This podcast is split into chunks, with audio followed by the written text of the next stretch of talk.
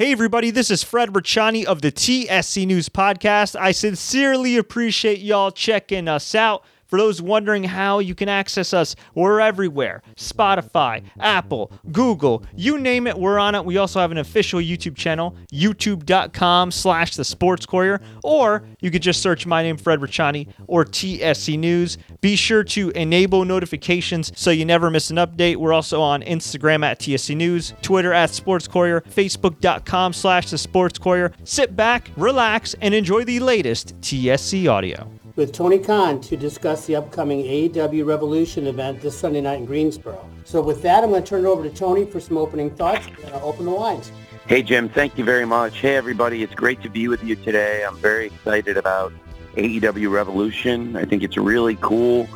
We're here four years exactly after the original Revolution to celebrate what is, I think, one of AEW's greatest events and what has become one of the great traditions in pro wrestling. Hope everybody's having a great Leap Day. I hope Leap Day William has not visited any of you, and I look forward to answering your questions now on Revolution. Thank you very much. So let's get after it. We're going to start today with Jim Varsallone from the Miami Herald, and after Jim and Tony connect, Dominic D'Angelo from Ad Free Shows will be next. Jim, you're up. Uh, thank you all. Just obviously just talking about Sting, what he's meant to everyone, and just this big event. It's AEW Revolution, but it's also AEW Sting. so just what are your thoughts of Sting and what he what he's meant to pro wrestling and what he's meant to AEW? It's a great question, Jim. I appreciate you leading off with that. Uh, I'm very excited about AEW Revolution, first and foremost being Sting's last pro wrestling match and Sting's retirement. I think He's been a huge part of pro wrestling for my entire life. Uh, he's been a hero since I was very young, and when Sting came into AEW, I was so excited, and uh, this is exactly where I hoped we would get, uh, setting up an incredible retirement match for Sting this Sunday at Revolution pay-per-view. He's an incredible pro wrestler and an incredible man, and giving him the send-off that he deserves these past few years has been really important to me. And now uh, having a match for the weekend with high stakes, a personal rivalry, a great story. It's going to be a tremendous show, and it's got uh, certainly something that nobody will ever forget, and that is Sting's final wrestling match, teaming with Darby Allin versus the Young Bucks. Uh, Sting is really important to all of us in AEW. I think he's not only beloved backstage, but he's a hero to a lot of us, including myself personally. And I cannot wait for this weekend and specifically this Sunday in Greensboro for AEW Revolution. I think it's the perfect place to pay tribute to Sting's great career in the Greensboro Coliseum. It was where Sting really first arrived on the national map in 1988. And it was very fitting that he had his final appearance last night on TBS I thought that went really well, and we had a great go-home show last night, and certainly Sting coming down from the rafters one last time, I thought was a perfect way to cap off the final dynamite before Revolution and the final dynamite of Sting's career, and a great way for Sting to make his last appearance ever on TBS, the Superstation, after 37 years on TBS, and I've been saying 36 years on top, really going back to that match in 1988. But 37 years uh, having most of your career on one network and being so identifiable with it, it's pretty special and pretty rare, and it's befitting the great career and the great person that we have in Sting. Thank you very much, Jim. Thanks, Jim. Dominic D'Angelo from Ad Free Shows is next, and he will be followed by Steve Fall from Tony, can you? Co. Dominic? Tony, can you hear me okay? I can hear you. Great. Thank you. Oh, hey, awesome. Hey, okay. Looking forward to Revolution this uh, this coming weekend, and uh, obviously Sting's send off, big send off. Um, wanted to kind of get a question about Jennifer Pepperman and the hiring of her and what that means kind of for the creative structure backstage. Would you have a kind of a game plan in place for her and implementing her into the program from a weekly basis? And how will that kind of change the process of AEW moving forward? Well, it's another person in what I think is a good process. I love collaborating with the people in the in the office, and uh, Jen is somebody who's got a really great wrestling mind. I was in the office very late last night working. I think, uh, you know, we have a different crew of people that come week to week to Dynamite versus Collision sometimes, and and some people make it to both shows. And Jen has been at, at both shows with me, and along with a, a great group of people. Last night I was in the office very late until the wee hours of the morning, making sure we had a lot of details figured out. Jen was one of the people I had there with me, along with uh, Will Washington, Bryan Danielson, Jimmy Jacobs, Mike Mansury, and a lot of other people. Uh, we have a really strong group of idea people and a great group of coaches, and it's really nice to have somebody like Jen uh, who has experience in pro wrestling, but also a lot of experience in television.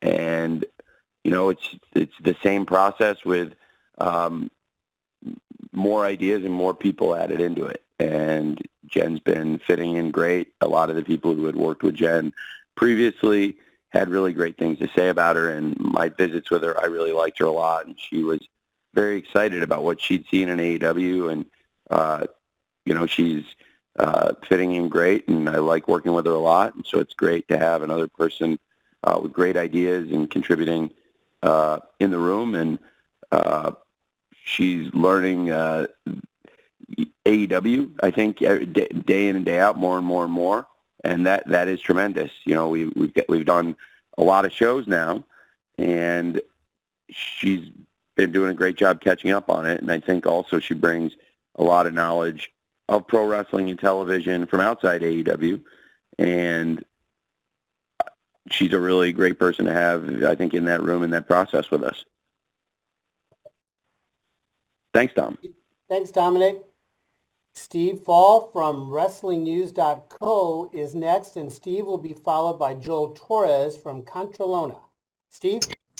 Yes, hey Tony, thanks for taking the time to talk to us today. Happy leap year to you, leap day to you as well. Um, this weekend, Revolution is taking place in North Carolina and born and raised in North Carolina is Kamille, a former NWA Women's Champion, and free agency seems to be something you're very interested in. Has AEW been talking to Kamille about coming in, and possibly could she be there at Revolution this weekend? Well, Kamille's a great free agent in wrestling. Uh, never say never, but certainly Kamille is uh, somebody we've scouted and somebody that I personally have a lot of respect for, and I've, I've enjoyed her matches and uh, have enjoyed when I've met her. So uh, she would certainly be a great fit in AEW at any time, and uh, certainly she's somebody we would definitely keep under consideration here. There you go, Steve. Thank you very much. Joel Torres from Contralona is next, followed by John Alba from Triller TV. Joel. Yes. Hi, how are you, Tony? Um, I just want to know, first of all, congratulations uh, with everything that's going on with AEW Revolution. I know this is going to be a very special night for you. Um, just want to know what will be Sting's status with AEW after his last match. Will he still be part of the company at some uh, at some other capacity? Uh, I'm sorry. Can you repeat that question one more time? Sure, sure. Uh, just want to know what will be Sting's status with AEW after his last match this Sunday and will he still be part of the company at some other capacity? Got it. Yes. Uh, Sting, I hope will remain with us in spirit forever. I believe he'll be affiliated with us. Last night he joked he's going to come back and throw on the headset, and I would love that. I think we would all love for Sting to come back and be a part of the show, and uh, he's always welcome here. You know, one thing about Sting, when he did this comeback, I think especially the hardcore fans of wrestling who uh, know all, all the inner workings and details uh, of the wrestling industry may appreciate this. When Sting came back in 2020, he did not need the money. Uh, Sting is very, very well off and has earned a lot of money in his career and is taking care of it very well. And he's really, really uh, a great person and he's made great investments and he does this because he loves it. And he loves the fans and he wanted to have a great run in wrestling. And for these past three years uh, that's exactly what we've done. A little over three years since he first arrived in AEW, and Revolution will mark exactly three years uh, since his return to the ring. So uh, for me, I would love to have Sting back in AEW anytime, and I know he said he would like to come back. Uh, we won't uh, hold him, uh, force him to come back at any point. Uh, it's not like we we've locked in dates where he's definitely going to be there or, or contracted him. I think it's going to be really nice after three years uh, of pushing himself and having the kind of longevity in his career that all wrestlers could aspire to and dream of.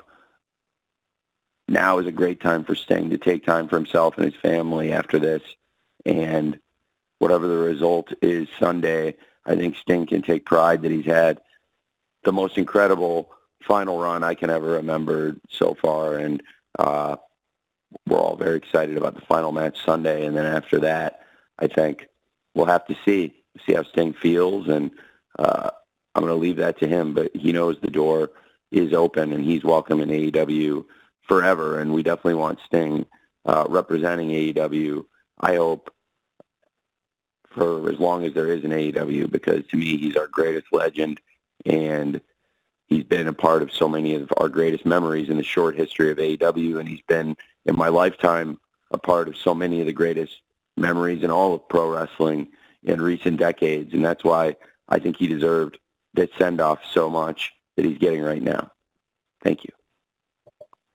Thank you, Joel.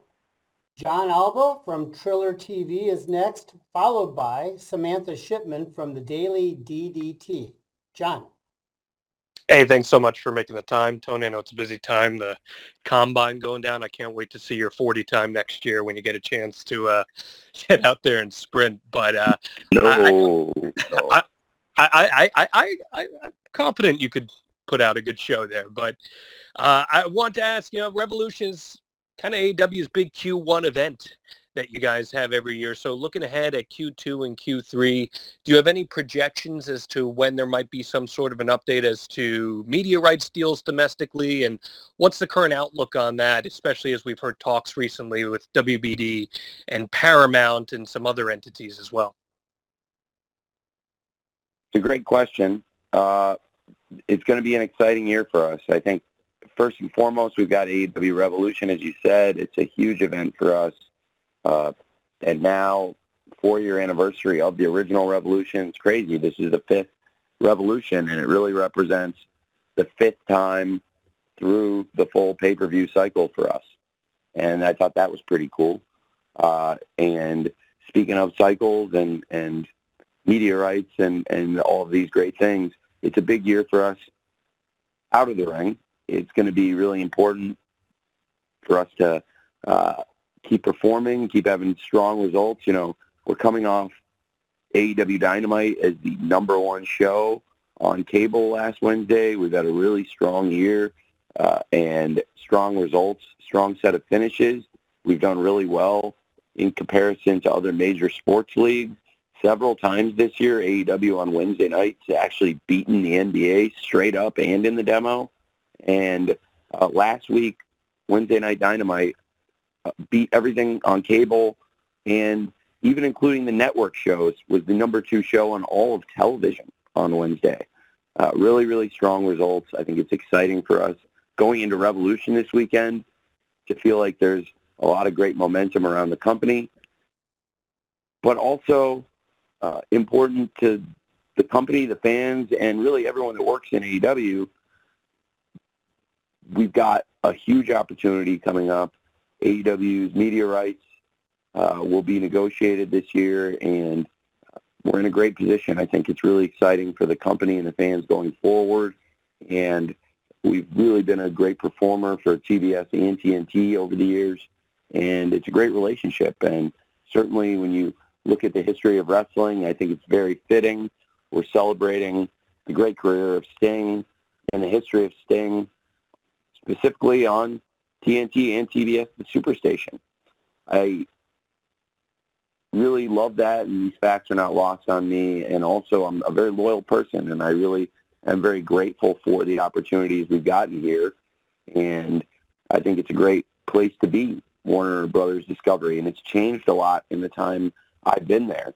You know, while we've been AEW and there's been consistency, and I've been at every show, and uh, you know, the management has not changed wholesale. You know, there's been uh, effectively consistency within the management of AEW, and there's been a lot of changes in Warner Brothers Discovery in these years. And right now, I think changes for AEW have been for the better.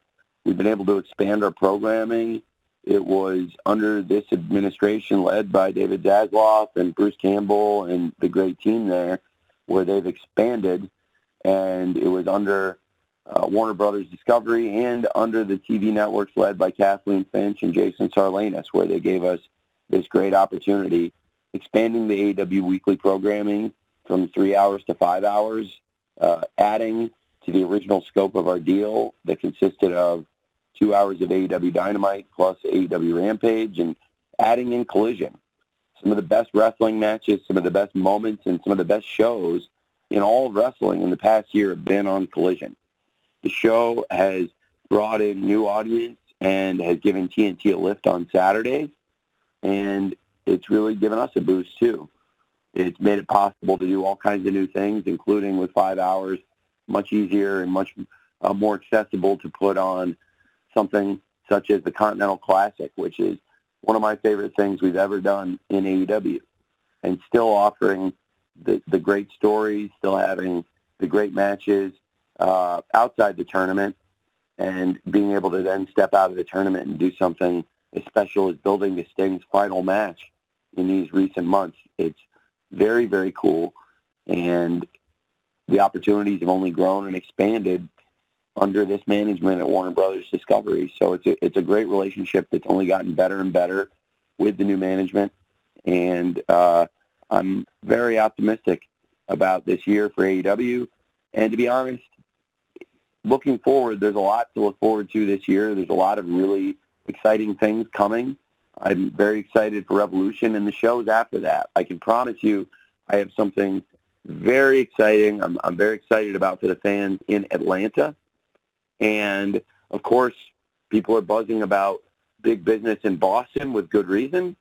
And then we're heading to Toronto after that, and that's going to be tremendous as well. So really a big slate of shows coming up on tour, uh, a big year ahead for AEW. But first and foremost is this Sunday Revolution. I think we're all very, very pumped about that. And uh, that'll really give us a lot of great momentum, I truly believe, going into the big rights renewal year for AEW and all that entails for us going into the media rights renewals. Thank you for asking. Thanks, John. Samantha Shipman from the Daily DDT is next. And I'm going to follow Samantha with a write-in question from Kimmy Sokol from the Pop Break. But first, Samantha. Hi, Tony. How are you?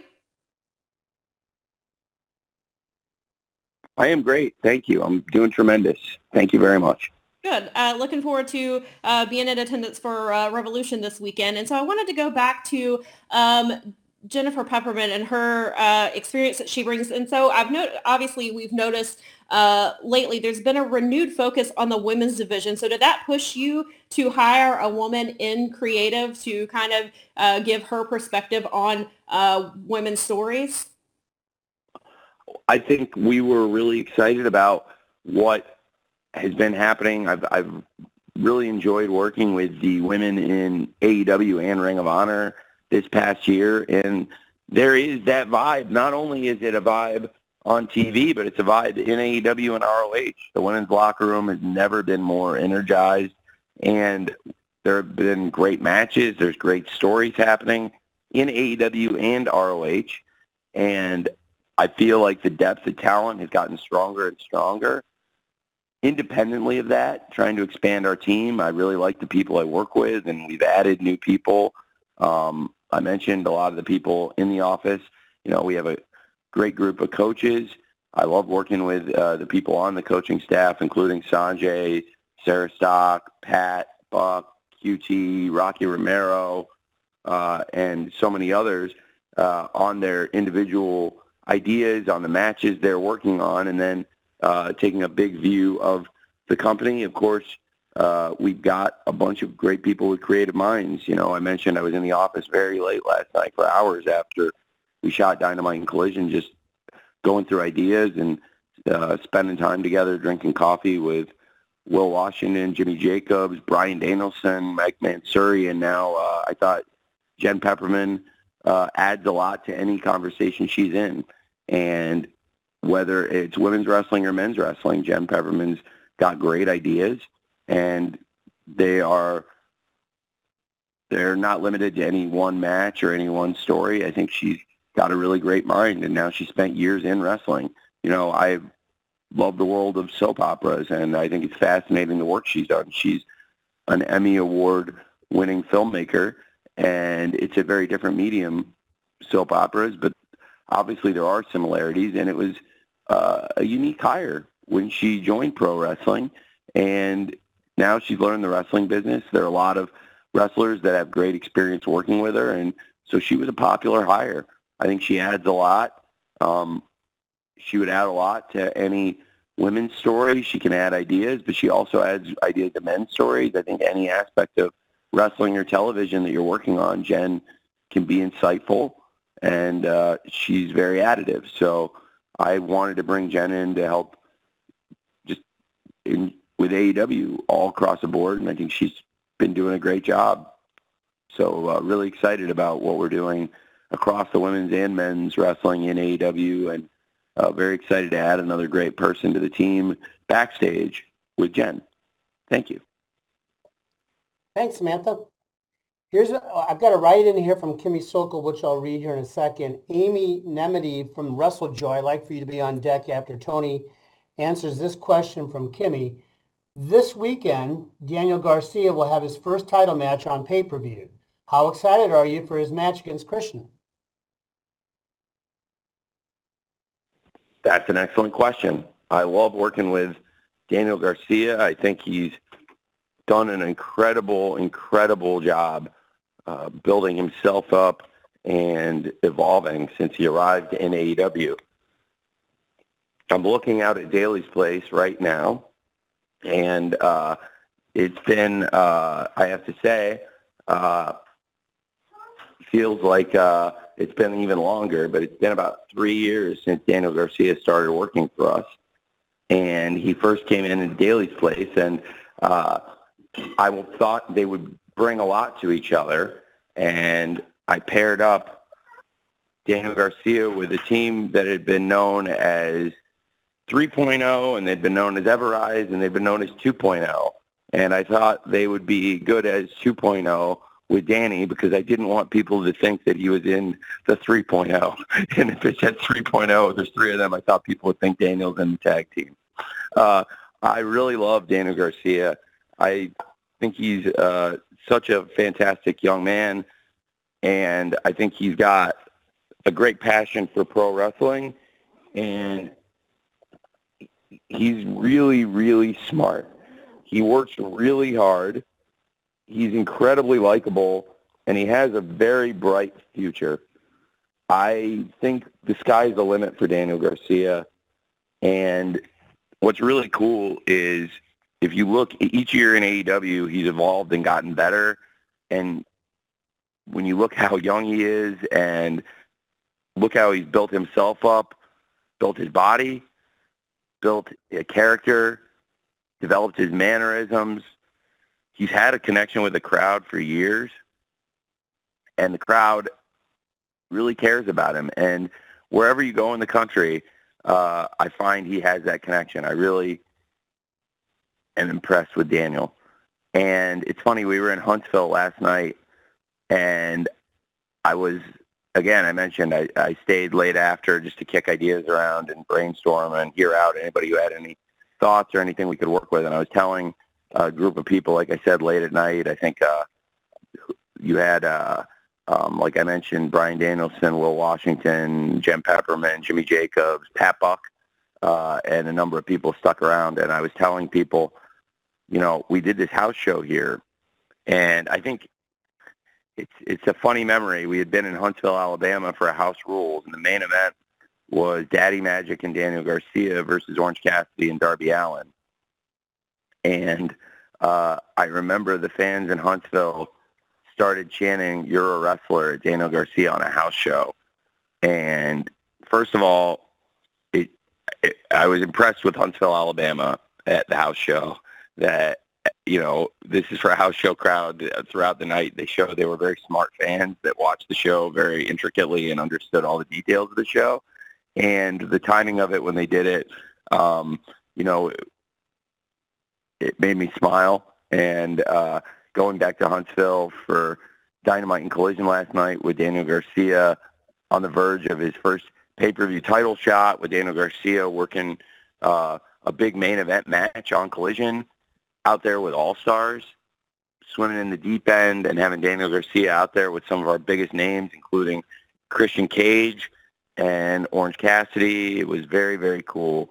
And uh, I really, really think the sky's the limit for Daniel Garcia. He would be a great champion in any company, and in AEW, he would be a great champion for any title. I think the TNT title is all about uh, pro wrestling. We've seen so many great bell-to-bell wrestlers hold the title, uh, and I believe Daniel Garcia fits that tradition like a glove. And Christian Cage is also somebody that has been a great champion. He's done it a different way than anyone else who's ever held the title, but he has established himself as a great champion.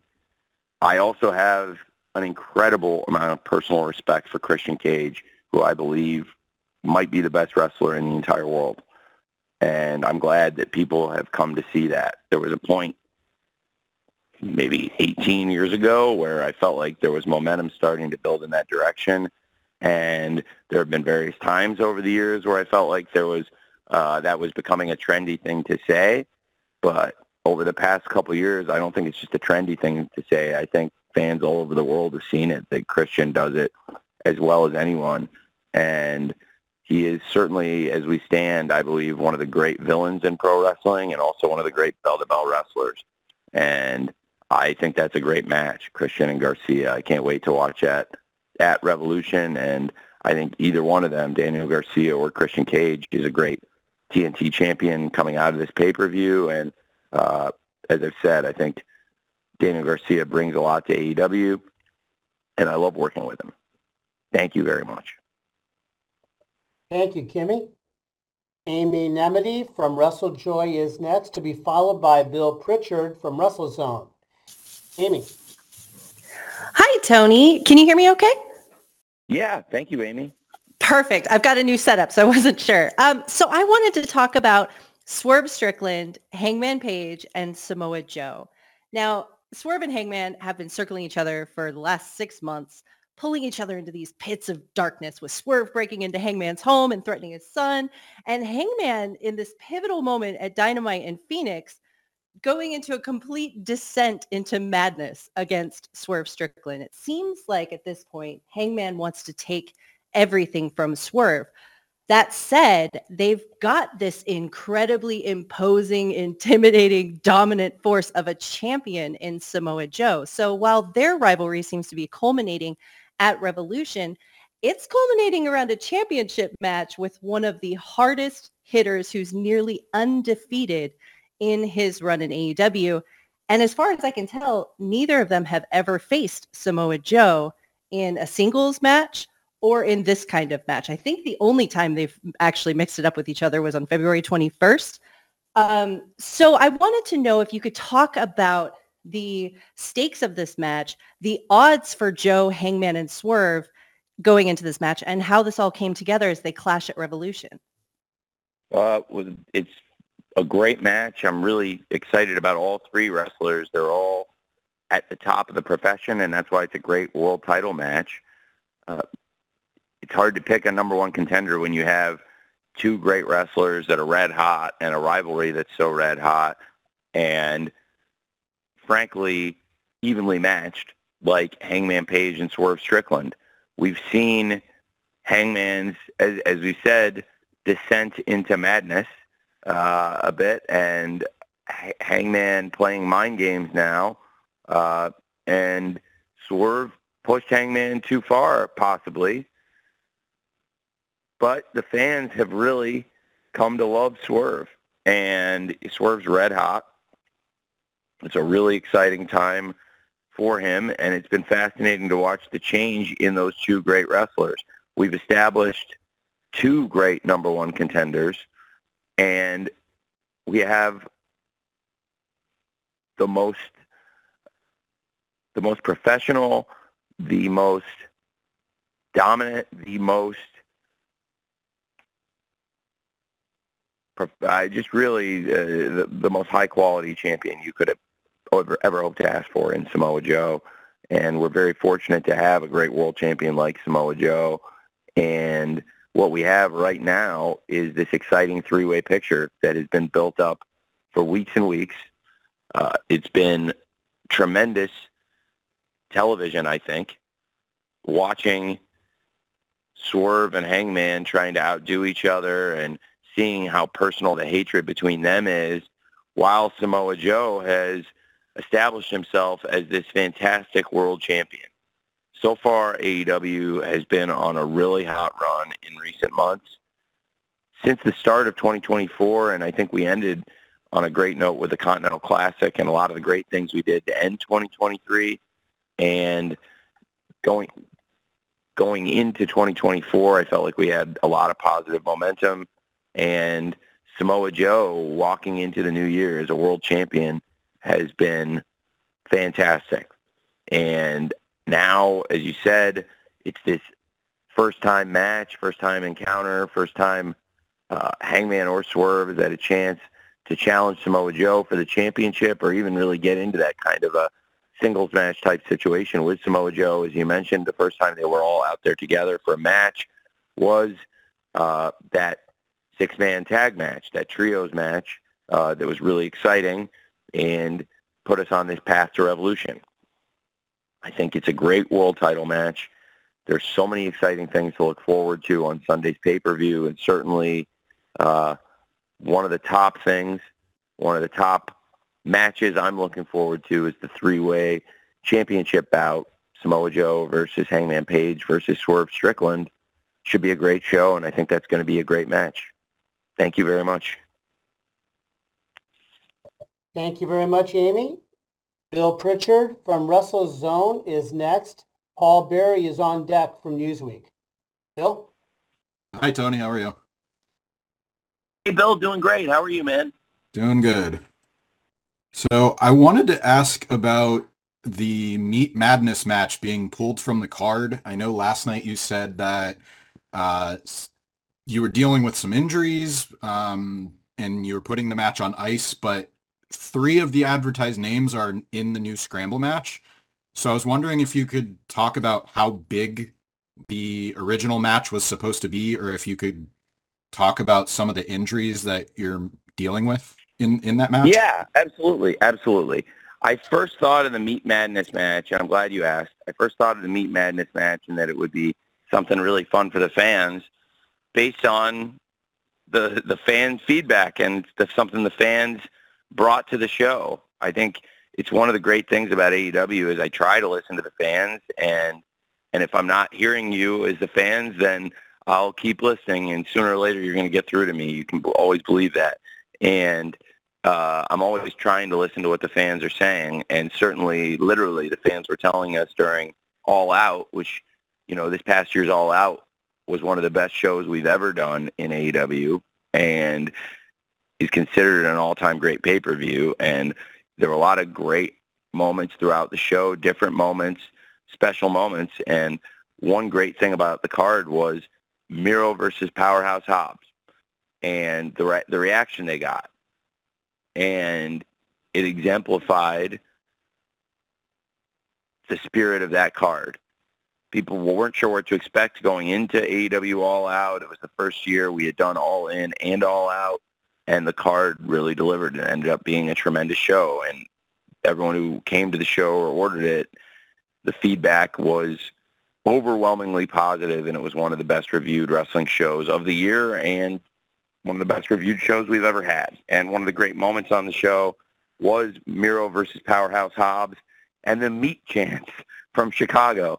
I don't think these were just isolated to Chicago. Then we went on the road, and, and in other big man matches, we had them.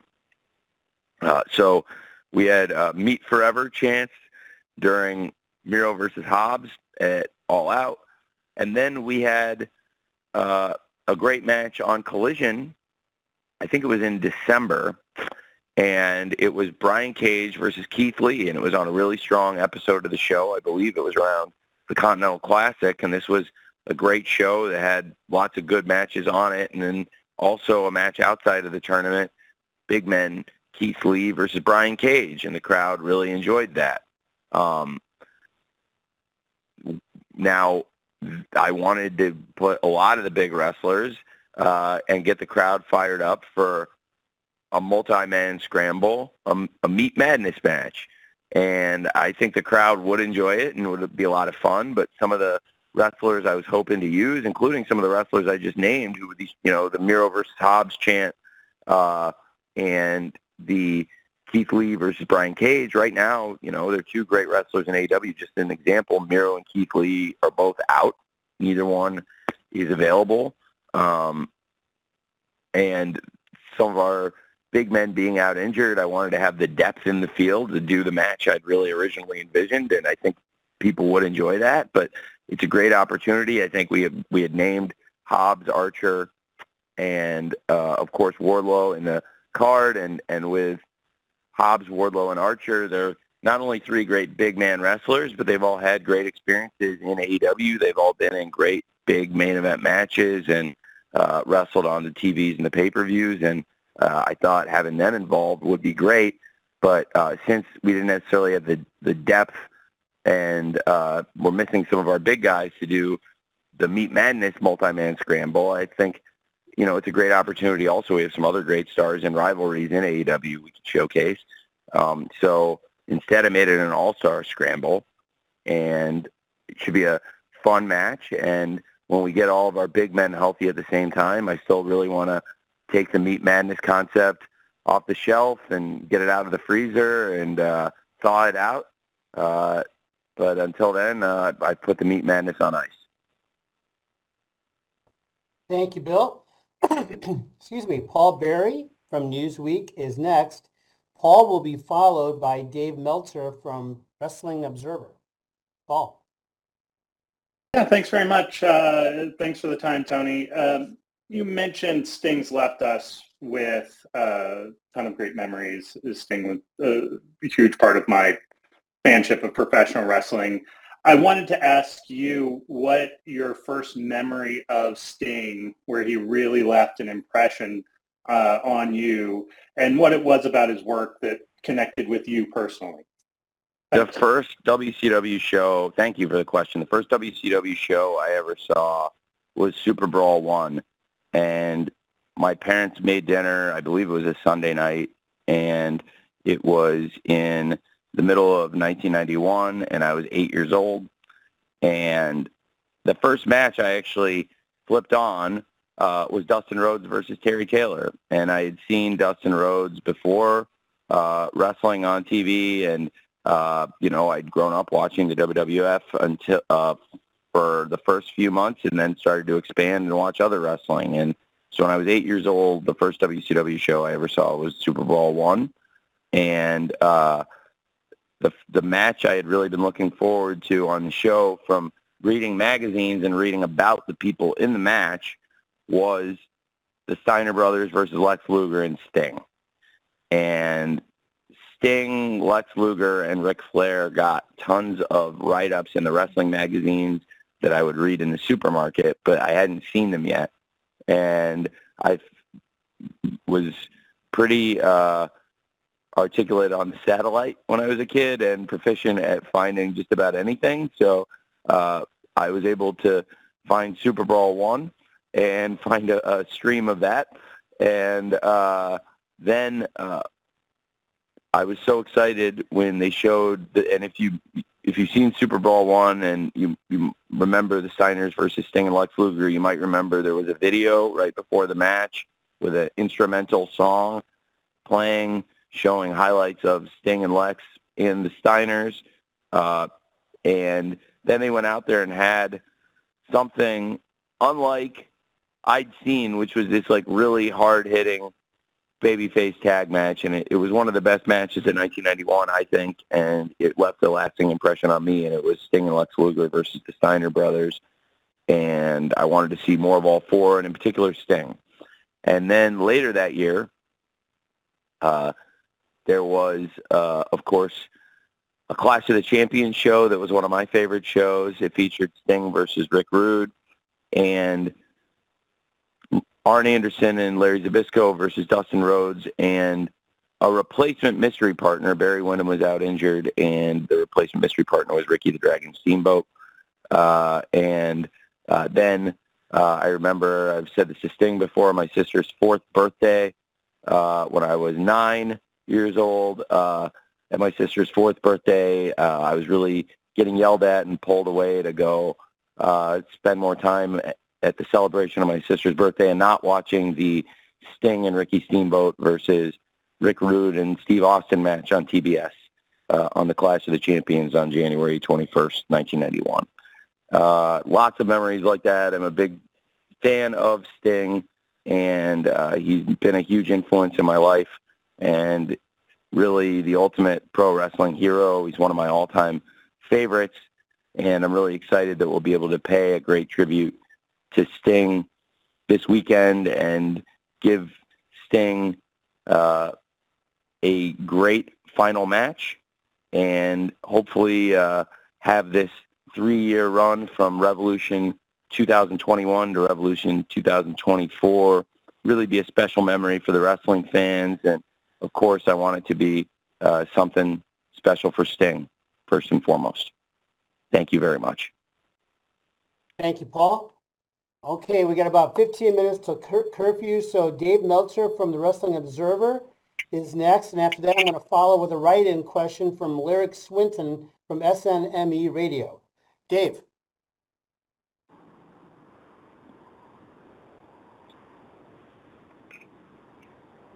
You hear me? Yeah, hi Dave. Yeah, okay. Um, hey Tony, so I was just wondering, um, can can you guys hear me? Yeah, yeah, I hear you great, Dave. Okay, great, great. Yeah, I was wondering, like, as far as like your uh, projections, you know, as far as the economics of the company for 2024. I mean, do you have any? Are you kind of close to a number of pay-per-views you're planning this year? And as far as profitability and everything, you know, how close do you feel you can come this year? And uh, and um, you know, what kind of goal? What kind of goals do you have basically for for 2024? It's a great question, Dave. Thank you. Um, well, first of all, on pay-per-views, last year we expanded the calendar very successfully. You've written probably more about that than anybody, that it was really a highlight of our business this past year, expanding the pay-per-view calendar the past few years. We launched AEW in 2019, and through the first full year, uh, that first pay-per-view cycle was really four events, and we successfully added a fifth, fifth event in 2022 with Forbidden Door, and that was the biggest debut of any of our events at that point.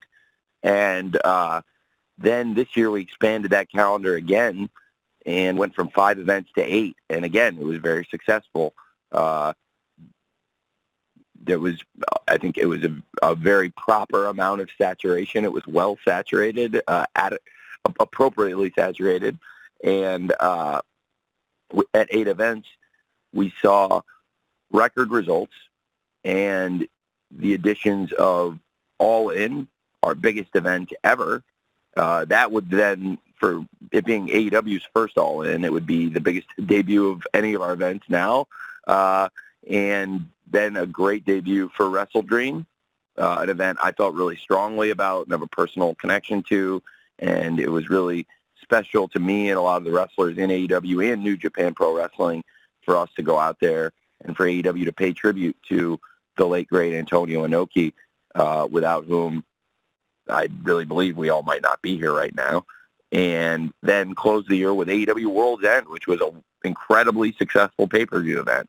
So going to eight events, it worked really well. I believe we have the capacity to increase. I think this year, I would, if if if you force me to say, uh, to use an expression I, I use in the back a lot, if you force me to say, if I had to say, uh, I would probably, and I and I don't have to say, so, but but I but I, I want to be open and honest. I could see this year being uh, nine to ten, and I think nine is probably a good sweet spot. Uh, but it feels like that's about the right number, and I don't want to make a, a, a huge change or increase, but definitely eight was incredibly successful, and I don't want to do anything totally different. But I do see an opening for nine probably, and maybe ten.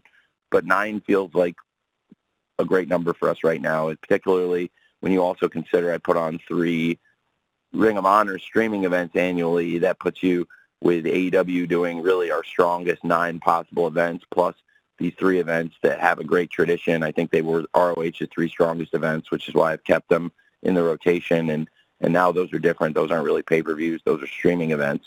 Um, but uh, I do think it's going to be a great year for us. If we, uh, you know, we, we, we do get a, a bump annually, so our rights fees are better in 24 than they were in 23. But the really big bump uh, by a lot more than that is going to be in 25. And I, I'm very excited about the upcoming media rights, rights renewal deal.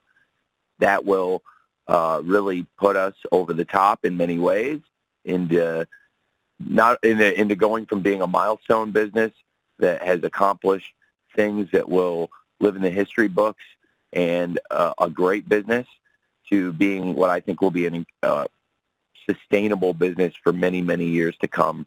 And that will be the new media rights we, do, which will really uh, be the biggest source of revenue we've ever injected into the company. And we've grown our revenues year over year.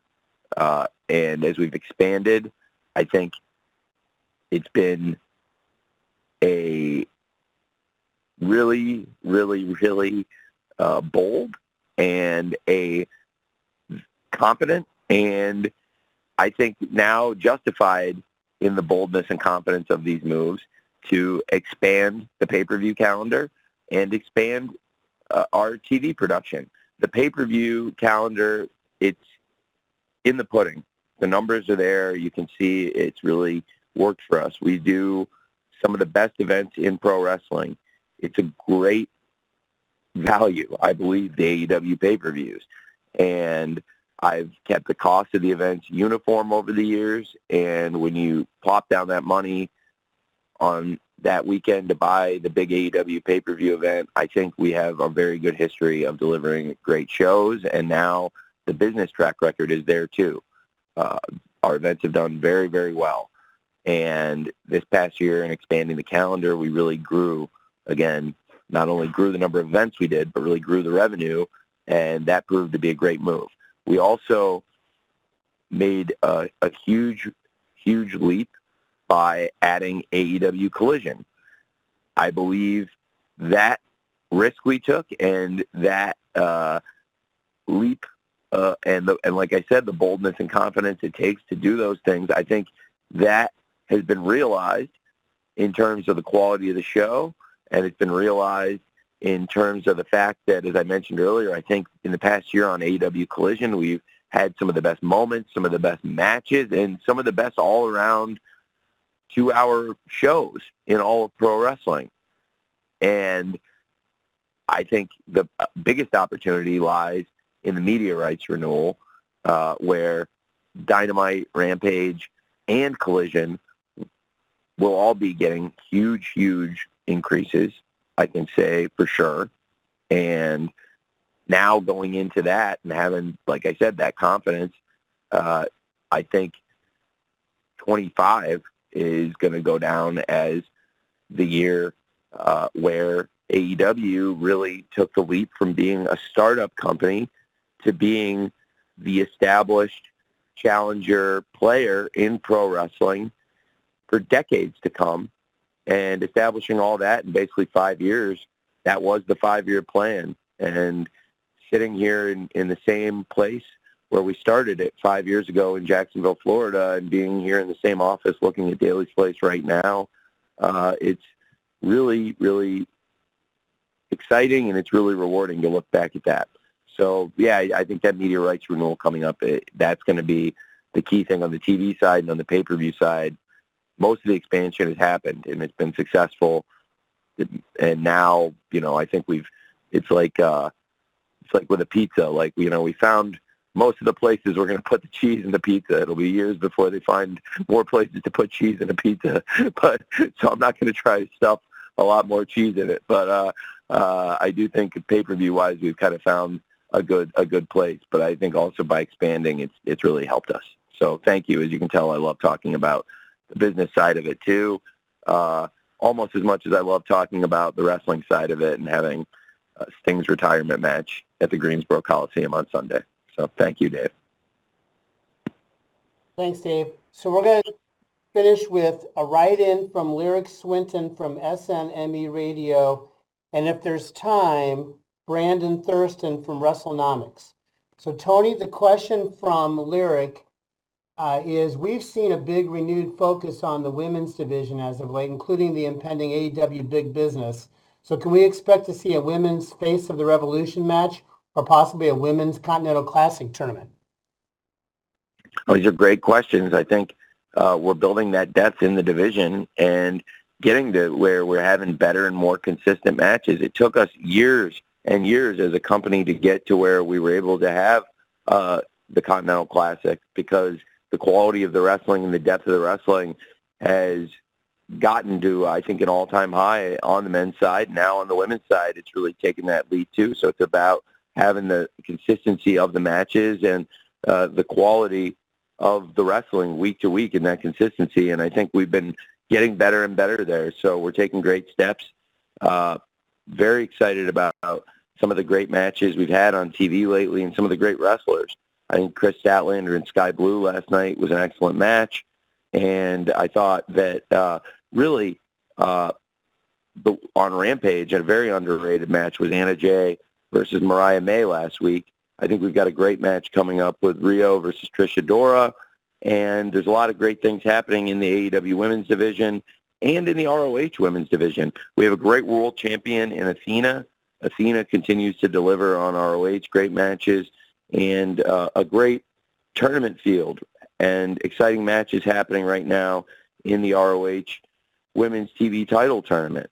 I think uh, when the consistency's there, uh, where we can put out good matches week to week to week, I would love uh, to be able to uh, expand those match types and try that in the women's division, which is getting better and better each week. And I think everyone's seeing that. And just based on the questions I'm getting, basically every question is acknowledged. The, the, the matches and uh, the shows around the women's division have gotten better and better. So it's really exciting times there.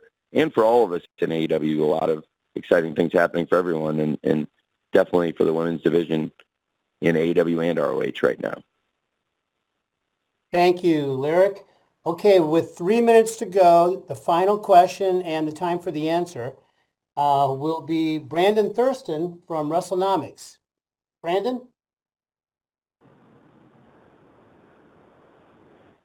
Uh, I, was, wondering if you, if you could tell us who the members are of AEW's discipline committee and do those members have experience in, in how to handle uh, sexual misconduct claims if they come up? Uh, that's a great question. Uh, yeah, um, we have uh, you know trained uh, professionals on the discipline committee, um, including uh, two attorneys and Bryan Danielson. And Bryan, they're different backgrounds, and that's the idea to have uh, people from different backgrounds and different experiences in uh, wrestling, which is certainly its own unique business with its own unique set of challenges. And I think I want people that have common goals for the company and for the well-being of the wrestlers and also people that share high integrity. And the attorneys that I chose and Bryan Danielson, I think that's a really strong group of people. Uh, and they would be looking out uh, against all misconduct claims and we've tried to train them up uh, to do their best. I think to really whatever the situation is uh, in terms of misconduct to do whatever it takes to ensure the well-being of the wrestlers, which is first and foremost here above everything else. Thank you, Brandon. Yeah, thanks, Brandon. and that'll do it for today. Tony, do you have any uh, closing thoughts? Yeah, this one is uh, very special to me. I think it's the most special event in the history of AEW for me personally, and it's the first time uh, for me uh, it's ever felt so personal to have Sting's last match and have it be in AEW and to have you know that's that's amazing to begin with but now having spent over three years with Sting and having Sting wrestling in AEW regularly for these past few years and getting to know Sting and getting to know Steve behind the paint.